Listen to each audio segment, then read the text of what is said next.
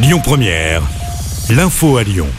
Bonjour à toutes et à tous. Aujourd'hui dans l'actualité, la ville de Lyon a indiqué ce matin qu'elle boycottera la Coupe du Monde de foot au Qatar. Il n'y aura donc pas d'écran géant et de fan zone à Lyon pendant la compétition qui se déroule du 20 novembre au 18 décembre. Cette décision de réaliser le mondial au Qatar est un contresens historique. Ne pas en faire la promotion est une réponse, a indiqué Grégory Doucet, le maire de Lyon. Une réunion publique a lieu ce soir pour discuter du projet de passerelle entre Gerland et Oulin. Une passerelle de 250 mètres au-dessus du Rhône exclusivement réservée aux cyclistes et aux piétons. Elle permettra de relier la mairie d'Oulin et le parc de Gerland en seulement 20 minutes à pied et 6 minutes à vélo. La métropole de Lyon souhaite qu'elle soit mise en place pour 2028. La réunion publique se déroule ce soir à partir de 18h30 au centre de la Renaissance à Oulin. Un jeune homme de 27 ans est jugé depuis hier devant la cour d'assises du Rhône à Lyon. Il est soupçonné d'avoir tué une femme de 88 ans dans la cage d'escalier d'un immeuble à Saint-Fond. Les faits se sont déroulés en 2019. La victime avait perdu la vie après deux mois de coma. C'est un voisin qui l'avait retrouvé agonisant au sol, en partie dévêtu. Le verdict est attendu vendredi. 215 postes sont à pourvoir à l'aéroport de Lyon-Saint-Exupéry aujourd'hui. Logistique, transport, restauration ou encore sûreté aéroportuaire sont les secteurs concernés par les offres.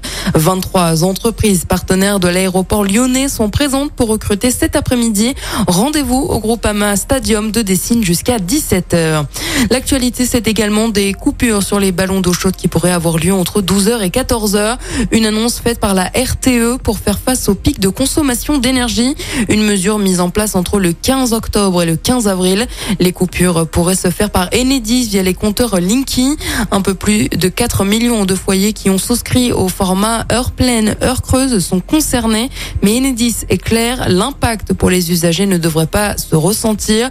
L'eau sera chauffée lors d'autres périodes creuses. Elle s'accumulera ensuite dans le ballon. Et puis, le ministre de l'économie, Bruno Le Maire, reçoit les fournisseurs d'énergie à Bercy aujourd'hui.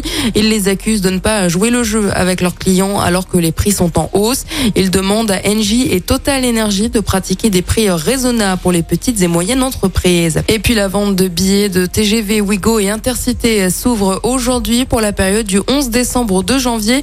Plus de 9 millions de billets sont en vente. Les prix augmenteront à mesure que les trains se rempliront. Ceux qui le peuvent sont invités à choisir des dates de départ et de retour décalées plutôt en semaine pour éviter les pics d'influence le week-end notamment.